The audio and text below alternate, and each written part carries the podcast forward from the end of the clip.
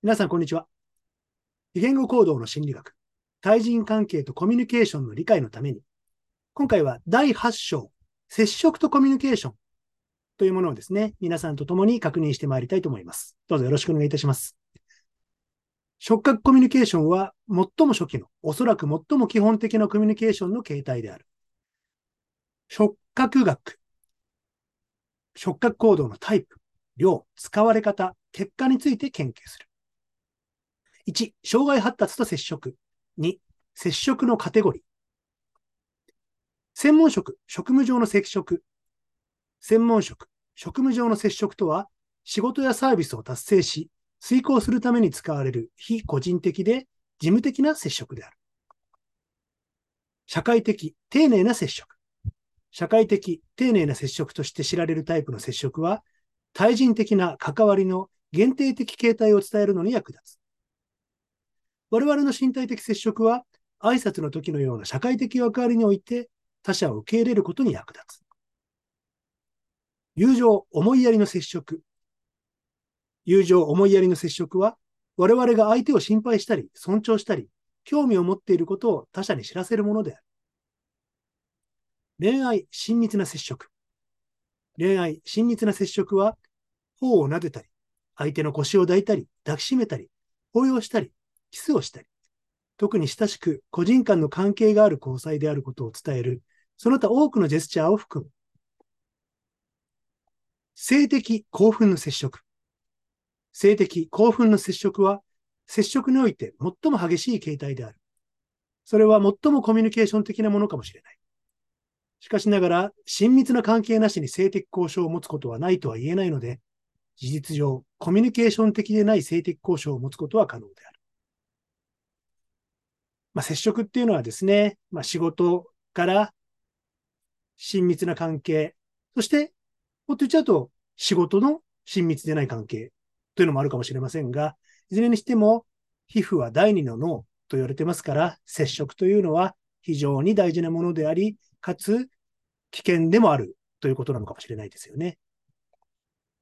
3、接触規範とコミュニケーション。文化差。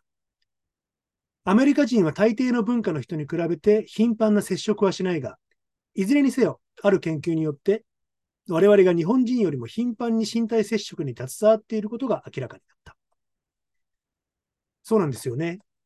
我々日本人からすると、アメリカ人のハグだったり、まあ、シェイクハンズ、握手だったりですね。まあ、あの、ほっぺ同士のですね、チークキスっていうんですかね。これ、わあ、すごいなと思ってたのが、実はアメリカは例えばアラブの国の方から比べると全然接触してない方だっていうことがあるんですね。まあ、それぞれに文化差はありますよということ。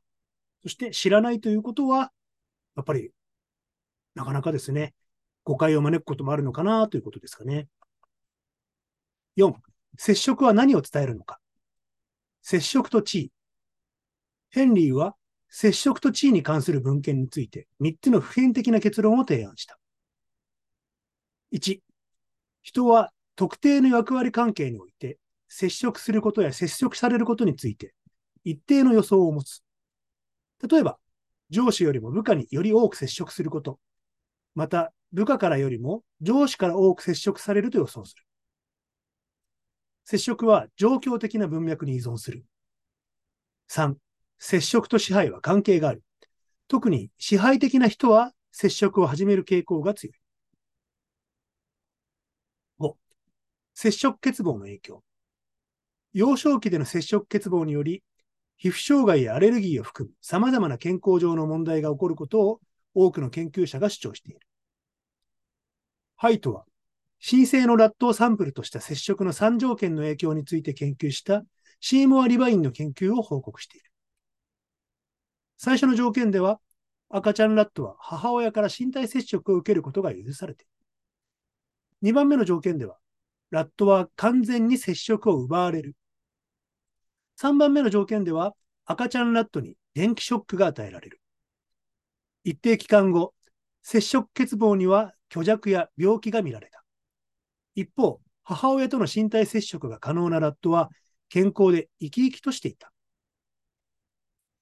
この研究者のリバインを最も驚かせたのは、ショックを与えられたラットの状態であった。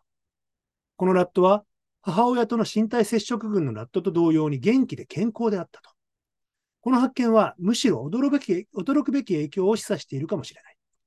正常な生物学的発達のためには、悪い接触というのが接触が全くないということより良いということになるのだろうかという疑問があったそうなんですね。